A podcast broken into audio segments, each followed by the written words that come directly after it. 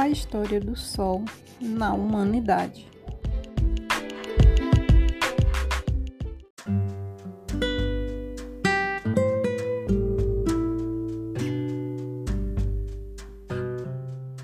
As dúvidas, indagações e especulações sobre a origem do universo e o que ele é datam de muito tempo atrás, quando o ser humano ainda desenhava nas paredes das cavernas para registrar suas vidas. O céu vem sendo usado para medir a passagem do tempo como uma forma de relógio e de calendário, ou até mesmo para fazer previsões sobre o futuro, a exemplo de diversas religiões, como a egípcia onde existiram deuses baseados em astros que tinham o poder sobre as colheitas e a natureza. Muitos povos estudaram o céu durante bastante tempo. Os chineses usaram um calendário de 365 dias muito antes de Cristo, além de terem conhecimentos complexos sobre cometas, meteoros e estrelas.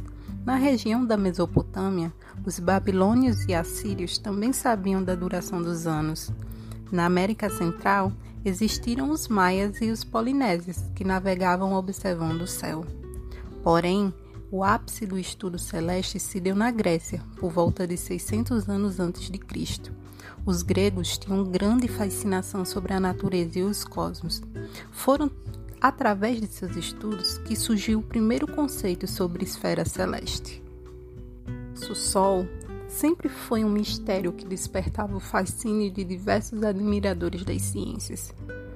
Há anos, os astrônomos sabem que o Sol muda sua posição no céu ao longo do ano, se movendo aproximadamente um grau para leste por dia.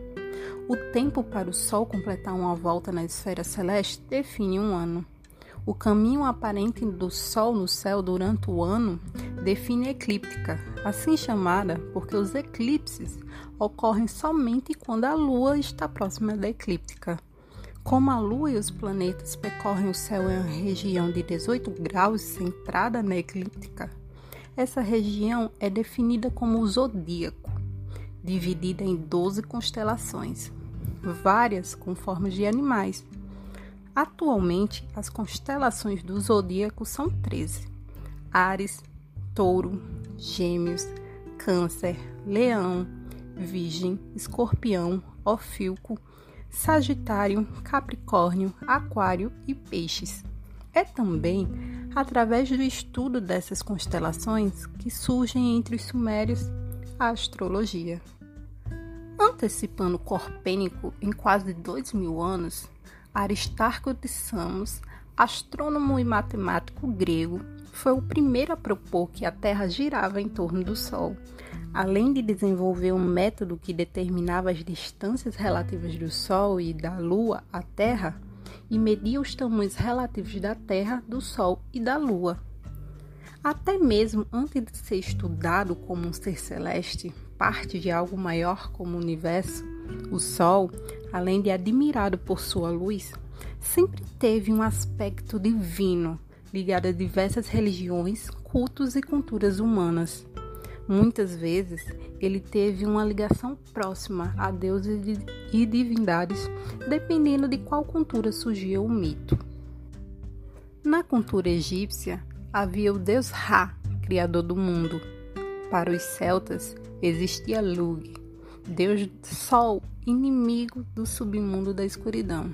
Na cultura asteca existia Tonatiuh, o quinto sol do universo e responsável por esta era cósmica. Também era responsável pelo paraíso dos astecas, chamado Tolã. Uma das mitologias mais conhecidas no mundo, a grega, também tinha sua representação solar. Hélio, que era o próprio Sol. Já no Shintoísmo, no Japão, há Amaterasu, uma das poucas representações do Sol como um princípio feminino.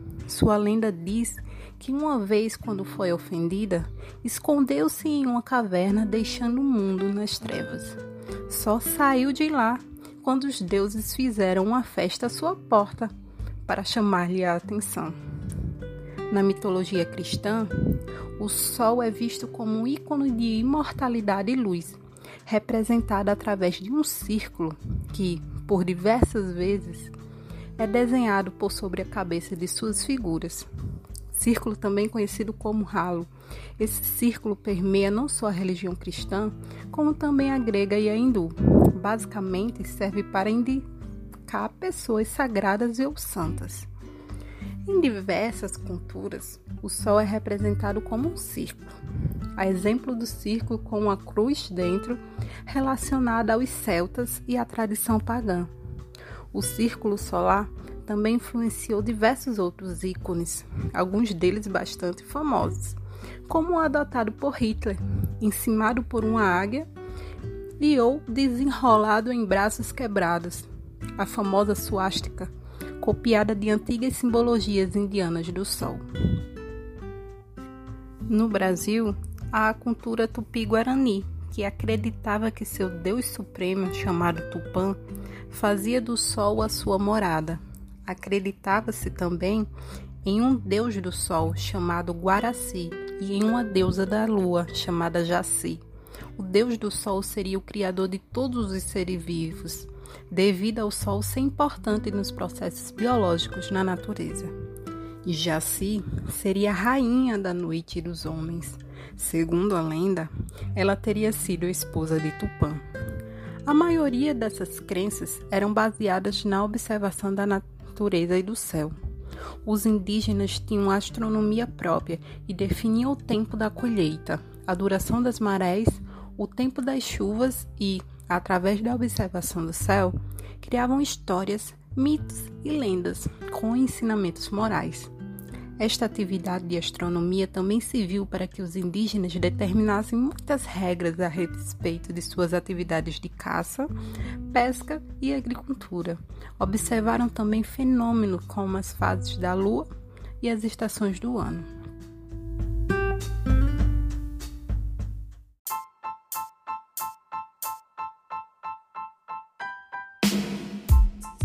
Como podemos ver, o nosso Sol sempre teve um papel de destaque na humanidade, transitando sempre entre o divino e o científico.